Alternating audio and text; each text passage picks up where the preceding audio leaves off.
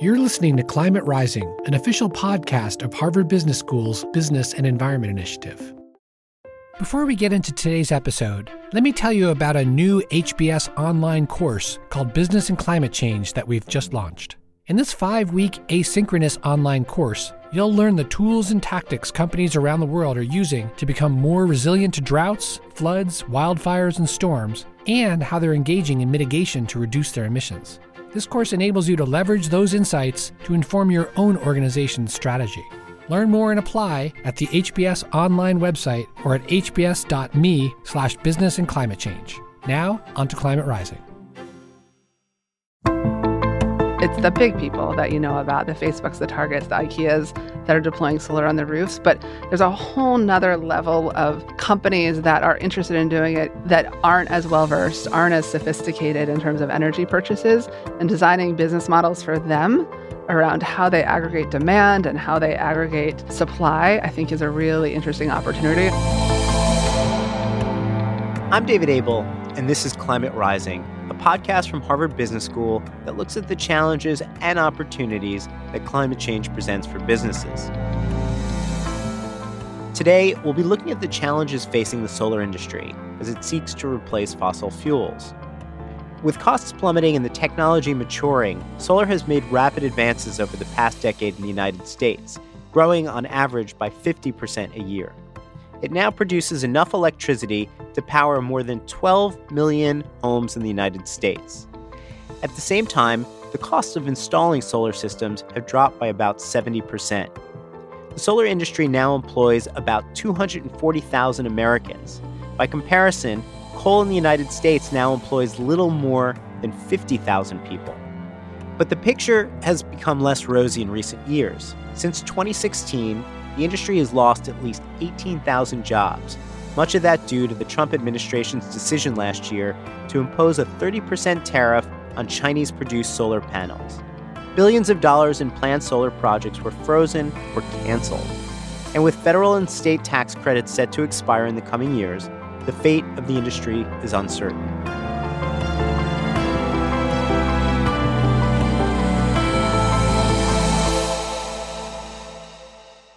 In a bit, we'll hear from Joe Lassiter, a retired professor of environmental management at Harvard Business School, someone who remains skeptical about solar.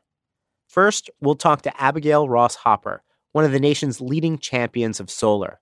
She's president and CEO of Solar Energy Industries Association, the national trade group for the solar industry. I started by asking her about the pros and cons of solar compared to other forms of renewable energy and how much of its fate is tied to developments in storage technology.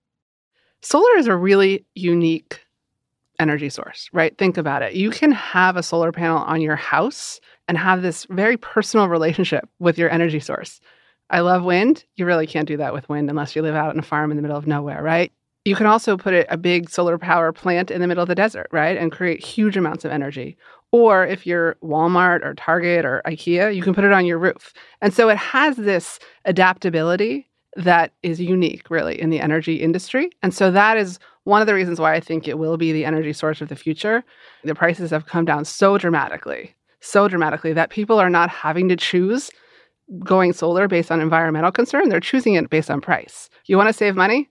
Go solar. Oh, it has the added benefit of actually sort of bringing down carbon costs, right? And also you get power, your own power. You can choose where you want your electricity to come from. That's all great stuff, but it's actually going to save you money. And your question about storage, storage is the pairing of solar and storage is what's going to transform everything. I mean, if we had this conversation in five years, nothing that we're looking at now, I think, will be look like what we're going to see in the future. And again, there is that personal relationship. Everyone knows what a battery is, right? You plug your iPhone in, and it juices up and then you can use it all day. Similar with solar plus storage, sun shines, you save those electrons until you need them and then you can use them whenever whenever they're required. And so as that product also comes down in cost and sort of the, the product offerings get broader, I think it will completely transform how we use energy in this com- country. Fascinating. Your association has forecast that solar generation in the United States will double in the next five years. How concerned are you about the increasing tensions with China? could the projected growth be stymied by the tariffs and the growing trade war? Yeah, the trade is definitely a, a, major concern for us. I think one of the things that you said in the opening was about the tariffs that were placed on our industry. That actually was applied to panels from every single country, not just Chinese panels. That continues to be a challenge for us. So we actually don't get very many of our panels from China anymore and haven't for a couple of years. But there are all sorts of other pieces of the of solar panels and, and the balance of system, all the other things that happen to make a solar project live um, that are subject to tariffs. So the steel and aluminum tariffs, right, which have hit many, many industries, have also hit the solar industry because we use steel and aluminum in the racking systems, right? The, the things that either bolt to your roof or are in the middle of the desert. And so we are very cognizant of the of the trade issues and are concerned where are we getting most of our panels from now if we're not getting them from China? Are we developing them on our own and what, what caused that to change? So there's uh, two places. One, so a couple of years ago in 2012 and 2014, 2015, there were tariffs placed on modules and cells coming in from China. And so there was a development of other countries, so places like Malaysia, South Korea, um, Singapore that have factories in them, Mexico. And so those, those have been operating for a long time. When the tariffs got put in place last year, those are all tariffed now, all at the same amount. There have been some domestic investments in solar manufacturing here in the US since the tariffs went into place. Uh, even at full capacity, they're not going to serve a huge portion of the market. And so we haven't, the tariffs have not solved the problem that I think the administration was trying to trying to resolve.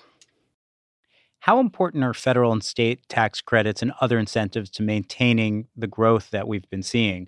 What else could state and federal officials do to spur demand for solar?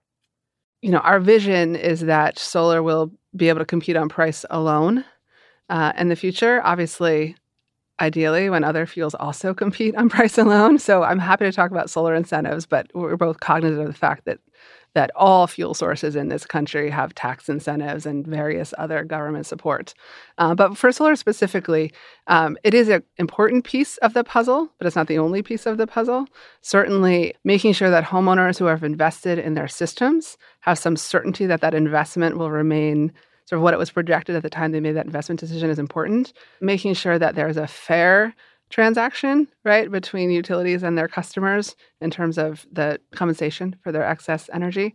Um, but as we look out sort of on the federal level, right, and the federal tax incentive that exists for solar, um, the projections you referenced assume that that steps down, which in current law it's supposed to do. So solar will continue to grow, even knowing that. But if, but honestly, if we want to think about how we address the climate crisis, right, and what tools the federal government has at its disposal and what might actually be able to get passed in this Congress, which is a, is a big if. Right. Uh, we know that the investment tax credit works, right? We know that it has, there's been like $140 billion deployed as a result of the investment tax credit.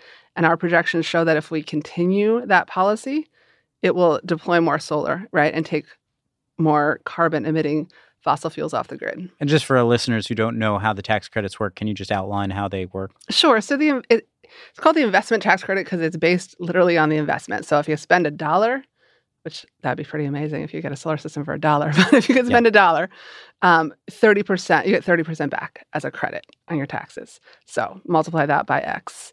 Why, in your view, have the costs come down so significantly in recent years? And is that decline now slowing? Um, are those costs declining at the same rate everywhere, or are those uh, are there regional differences? And how do you expect they'll change over the coming decade? It's like any good technology, right? You get more deployment, more more people buying your product. It becomes easier to produce it. You get better at producing it. Your systems become more efficient. Your financing becomes better. Your investors understand the product you're selling, right? For us, it's solar power. All of those things have really added to the cost declines. Um, it is sort of similar cost declines across the country. Where we see differential is really in the markets. So, utility scale are the big projects out in the desert. Or, or you know, here in fields. Um, the commercial industrial are on the rooftops, and then resi is obviously residential customers. And one of the areas where it's been harder to cut costs is in soft costs. So, for example, if you're going to put a solar system on your house, there's going to be an inspection by your city. There's going to be electricians up there. There's going to be this sort of this long process you have to go through. Those costs really add up and make up a big chunk of the residential costs that they've been much more difficult um, to cut. Well, how do I think it's going to change in the next coming years? I think technology will continue to evolve.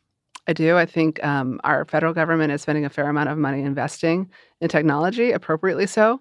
Uh, I think processes will get more efficient, right? And so customer acquisition, perhaps on the resi side, might might get sort of more economic, and and certainly permitting. We're trying to work on permitting and getting rid of some of those soft costs. And then I also think the financing piece shouldn't be understated. Um, n- understanding what the asset class is, right, and making sure investors are comfortable with it, comfortable with how it performs over the long term, so that there's more comfort and you don't have to price in as much risk is important. I think as we go from solar projects to solar plus storage projects, we're going to have that learning curve all over again with financiers, right? So they understand how the asset performs over time, but I think that will continue to bring costs down as well. But that 70% decline that we've seen in mm-hmm. recent years, it, do you see that slowing uh, or do you see that uh, trajectory remaining? So we're about to embark on a new decade, right? The 2020s. And we we have uh, termed the 2020s the solar plus decade. 2% of uh, the nation's electricity generation comes from solar now we think it will be 20% by 2030. So to get there, we do need to bring costs. By 2030. Yes. So in the next decade, go from 2% to 20%. That's a obviously a huge increase. Um, but to do that, sort of our assumptions tell us we need to bring costs down by another 50%. You know, the trajectory is going to continue to be pretty rapid and pretty steep, um, but necessary. Walk us through how solar technology has changed in recent years. Uh, what do you see as potential advancements in the technology going forward? For example, when might, might we see office building windows covered in solar PV or similar technology built into cars, like on their roof to help power electric cars, uh, or even built into roads, as I've heard there have been some experiments yeah. in China? So all of those things I think will continue to evolve. Um, um I'm not the technologist in the family, uh, but I do think as we look at sort of what our what the Department of Energy is investing in, they are investing in a couple of things. One is that cell technology, right? Right now it's photovoltaic, but there's other materials that we can use. Um, and that work is going on and incredibly promising. Some of it is a bit more sustainable, right, and more easily easily manufactured, and so that's important. I think um, the applications, basically, is what you're talking about, right? Where can we put all of this solar? And as we think about certainly roads, certainly buildings, um, parking structures, stadiums. I think that there'll be innovation in how we use it. Um, and then that fi- like you're talking about the film, right? For the windows and things, I think that that will that will be the norm.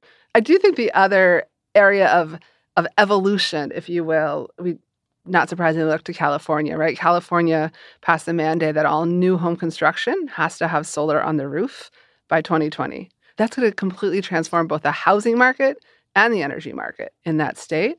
Um, some cities across the country are also requiring that mandate. And I think that will be another area where there's transformation and sort of what seems odd now is going to become normal. Aside from hippie California, where else is that happening? There are some some uh, cities in the great state of Florida, which I don't think has quite the same hippie reputation, uh, that have done that. I think some of the uh, cities in Texas, um, places that have the solar resource, um, and perhaps their state government isn't quite ready to uh, embrace those mandates, but local government is. What are your biggest concerns about how public policy in the United States and abroad will affect the solar industry? So I think that your question is sort of twofold. What are we doing enough to remain a leader in terms of technology development and research and development? And I think that that we certainly are in research and development. We have invested and will continue to invest uh, in that. It's sort of ironic that last few years the Trump administration has has proposed either zeroing out or significantly cutting those funds. Um, and every year, a Republican Congress has put them back in. And so it sort of speaks to how valuable that investment is. It is valued by people of all political parties. So I think on the R&D side, we're doing well. Obviously, we can have a national conversation about manufacturing in this country and sort of what we're doing well and what we're not. Um, I think there are there are whole sectors of the solar industry where we do have strong manufacturing base, things like trackers and inverters, sort of the wiring systems that are important to the projects. Uh, we're doing well on uh, in that regard. But the last administration really, you know, had a kind of bully pulpit on these issues. And, you know, the Department of Energy in those days was really championing all kinds of uh, companies and ideas and technologies. Is even if Congress keeps putting the money back in, is there some sort of loss without having a champion in the White House for this? There's certainly a lost opportunity. Obviously, our current president is a big fan of oil and gas and of uh, the nuclear industry, right? And talks a lot about how we revive coal plants. Um, I am not particularly concerned about it because the, the market has spoken, right? the, the market there there is actually a, a, finite amount of things that the federal government can do to interrupt the energy markets, and they're trying to do it. Don't get me wrong, um, and we are fighting them voraciously on all of those fronts. Um, but so far, people that run energy markets, people who run the grid, and people that run utilities understand that this transformation is happening. And so we have, you know, utilities on their own, not because of regulation or not because of mandate or not because of pressure from their public service commission saying we're going 100% clean energy. We're going 100% renewables. And we're doing it because it makes sense for our shareholders and for our customers. That's going to cost less money. And so when you have forces like that at work, my opinion is that there's only so much that the federal government can do. Would it be better to have someone with a clear vision about how we solve the climate crisis and sort of put put in place plans to uh, aggressively do that absolutely but our our industry is not going to be halted by this if you were uh, starting out in you know leaving harvard business school and you had an interest in uh, getting into the solar industry what what are some of the opportunities that are most promising well, I talked about financing, right? Reform and sort of continued evolution in financing being a critical part of bringing down costs and, and greater adoption. So, if I was a recent Harvard Business School grad, I would think about opportunities to marry those two, right? Finance plus renewable energy.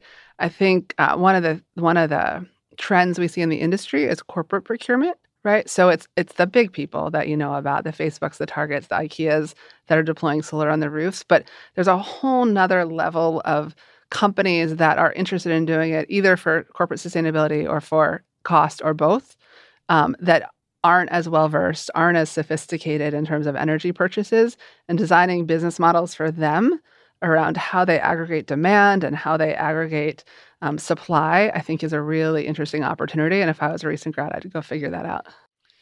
I think there's lots of opportunity for small businesses and startups. You know, this the solar industry is both national but incredibly unique, right? Every state has its own pricing system. Every energy market is different. There's a different set of rules. It's one of the challenges of being in the energy space, but also one of the opportunities. So we see tons of startups around software design as we think about how do we incorporate all of this solar onto the grid, right? And how do we build the systems that allow that kind of back and forth flow? Um, I think there's opportunity there. I think that in the technology space, there's lots of opportunity. And I think that, especially on the residential side, you know, there's only so much you can do to standardize sort of that one, you know, one by one by one um, customer acquisition and, and customer um, engagement. Uh, and so I think that there's there's great opportunity. I will say the thing that is changing is if you look at some of the oil majors, some of those companies that I engage with on the oil and gas side have are making big capital investments on the renewable side. And so they are purchasing they're both purchasing companies or, or stakes in companies that are doing solar deployment or battery deployment and they're also becoming off takers themselves. So, for example, ExxonMobil signed a deal with a renewable energy company for wind and solar production to help fuel their oil producing facilities in Texas, right? So, there are these multi technology solutions that are being created that certainly were not just a couple years ago. As more cities and states call for building 100% renewable energy systems, how much do you expect uh, that solar will be a part of that? And how much does geography play in that equation? Solar will be a, huge part of that, and I think geography geography will play an important part, but maybe not in the way you think. Um, you are right that the sun resource is different in different places, um, but it is not. That's not the the gating factor. The real gating factor is around access and transmission, right? How to get how, where do you put these projects, and then how do you get the energy to the people that need it? And solar is actually uniquely situated, as I said at the beginning, it can you know grow and expand. It could be five panels on top of a house to a huge power plant, and so the geography is helpful in that regard because we can we can site it and size it given you know where it's where the location is available. Um, so that's that does differentiate it from some of the other kind of renewables out there. Um, but I, the importance of transmission in terms of getting electrons to people that need them can't be understated.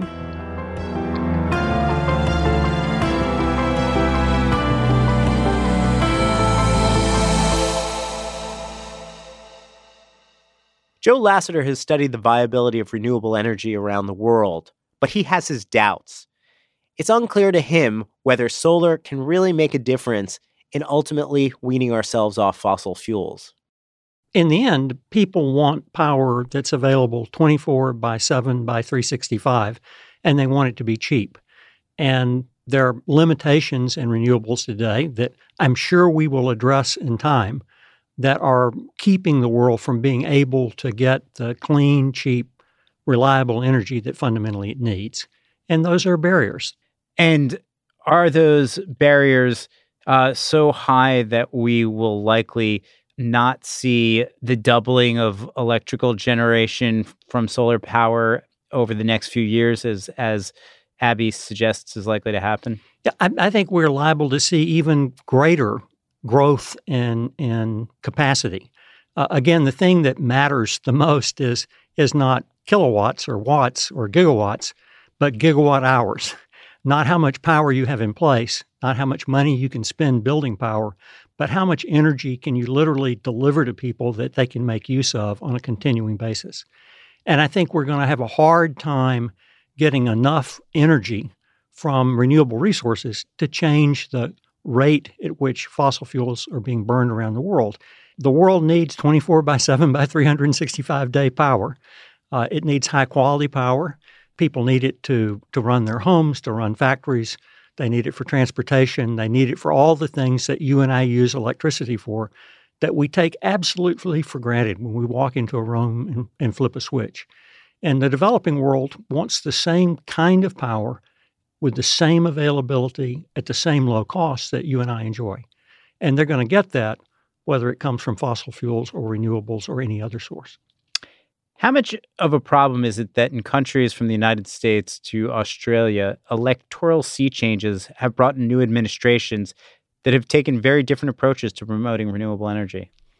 That's a, a, a big problem. And, and it's one that uh, companies in some cases can look around. But if you really want steady progress on a problem, you need continuity of policy. And whether it's the the yellow jackets in France, the the Australia I mean, the Australian elections, uh, the policies that our own government has gone through around flip flopping on on the Paris agreements, that kind of stutter stepping keeps people from making the long term commitments in capital, in human resources, in careers, uh, in changing their own habits uh, to change the energy picture. Uh, so lack of continuity is a problem. And, and since we live in democracies, lack of continuity is a thing that democracies have as a weakness. Uh, but I think we tend to like democracy more than we like authoritarian control over our choices. What are, in your view, the most effective policies that would stimulate demand for solar and enable it to continue to grow at a steady rate? Well, I think the, the big thing is to recognize that solar is a piece of the puzzle. Uh, so you hear expressions today that people say quickly that I think confuse the electorate. Uh, solar's cheaper than coal. Well, unless the sun's not shining. Things of that kind, I think, confuse people as to what we need to get done and the magnitude of the problem and the rate of change that's going to be necessary. So I think first, a more honest discussion of the real energy problems that the world faces and a recognition that if we want to change it, we're going to have to change a lot of the things we've gotten used to doing.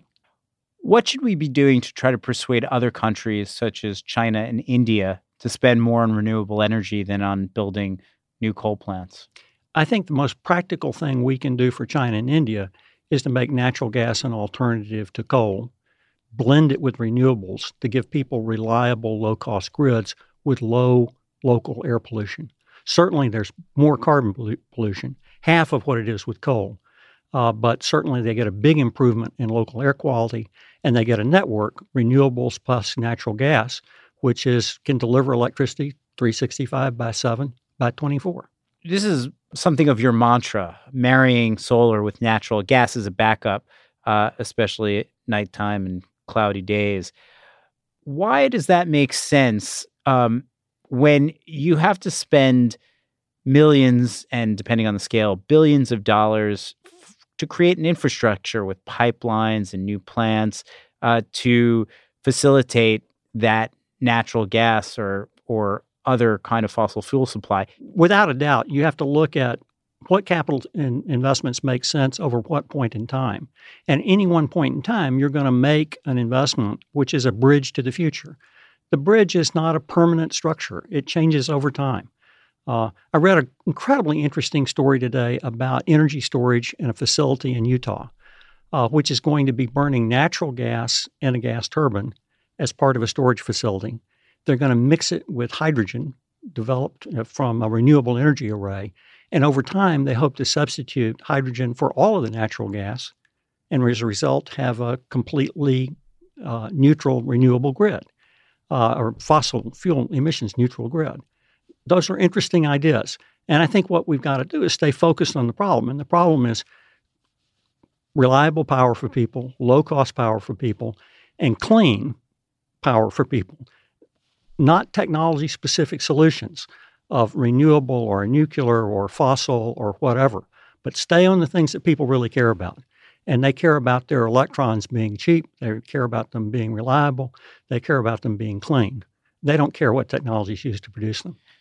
Right, but if we are to live up to our uh, our commitments to Paris and as well as other countries, if we are to really try to bend the curve of the accelerating uh, warming process to try to keep us below uh, two degrees Celsius or increase in temperatures, or even one and a half, which doesn't Right. seem even, you know, practical anymore.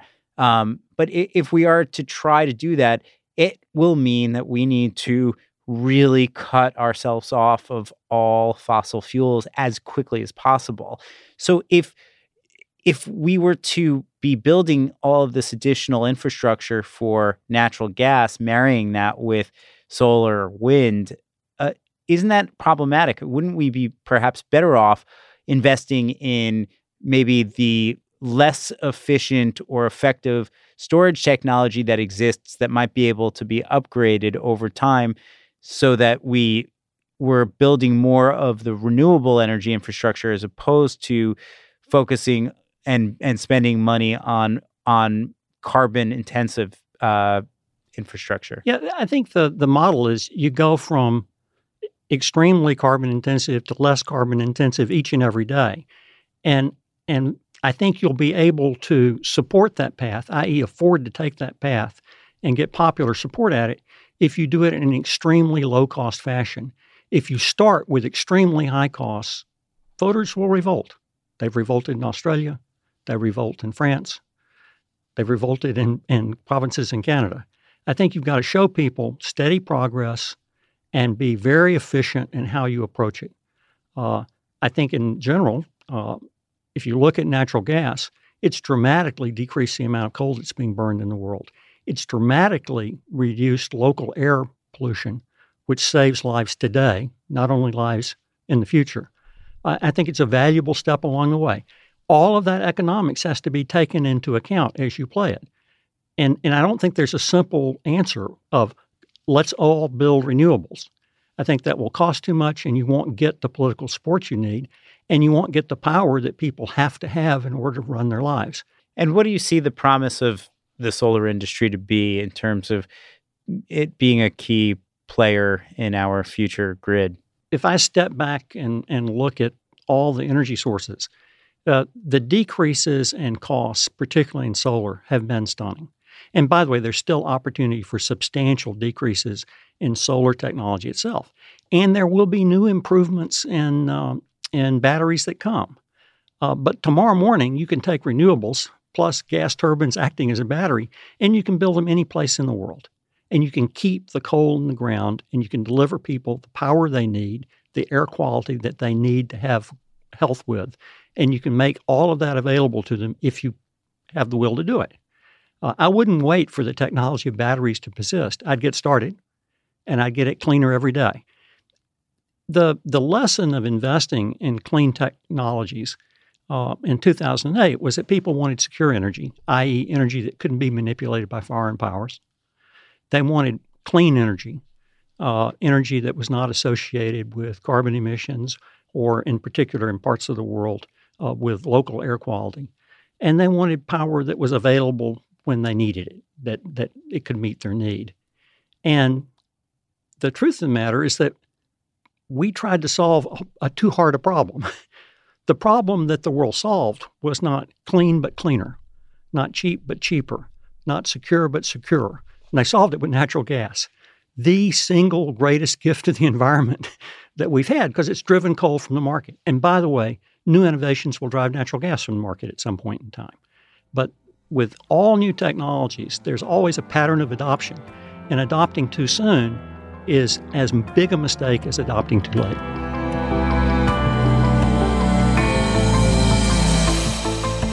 And now here's Mike Toffel, a professor of environmental management at Harvard Business School with a wider view about the solar industry.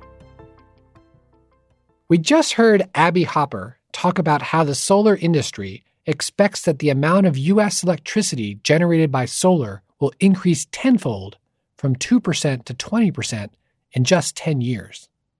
And Joe Lassiter said that because solar power is intermittent, it only generates power when the sun shines.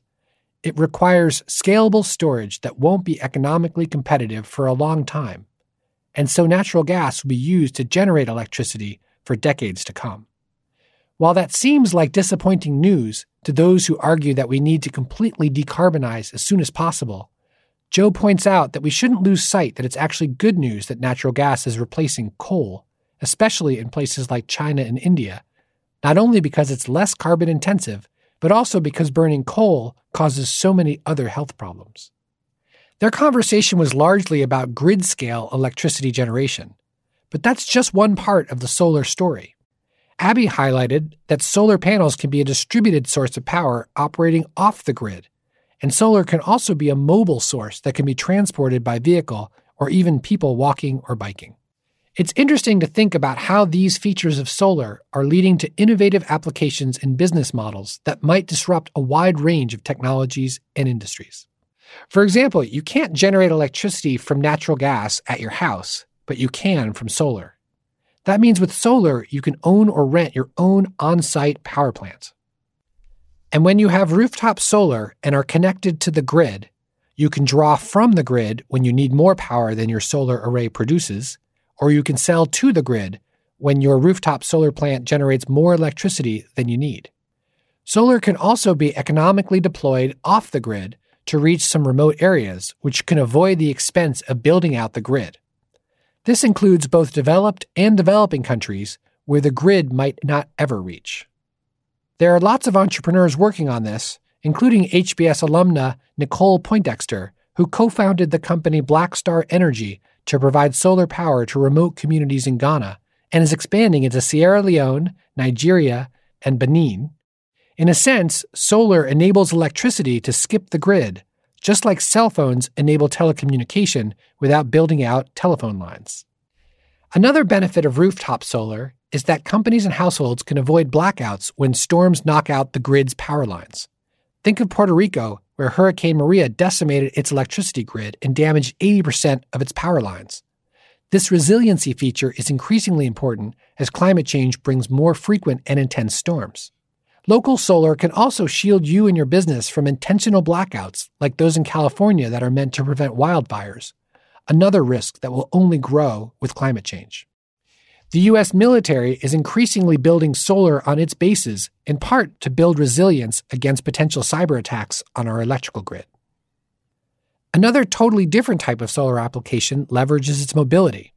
Most of us don't even notice that our pocket calculators have long been powered by solar. But the next generation of mobile solar is solar mats, which U.S. Army and Marine troops carry in their backpacks to power their technology. A solar mat is not only lighter than the batteries they replace, but they also reduce the need for risky missions to replenish batteries and diesel fuel to power generators. And innovations are also taking place with solar panels being installed on cars and airplanes, potentially disrupting fossil fuels used to power transportation.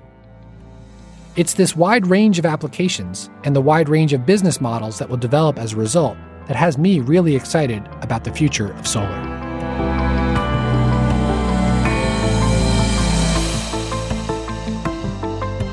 That's it for Climate Rising this week. I'm David Abel.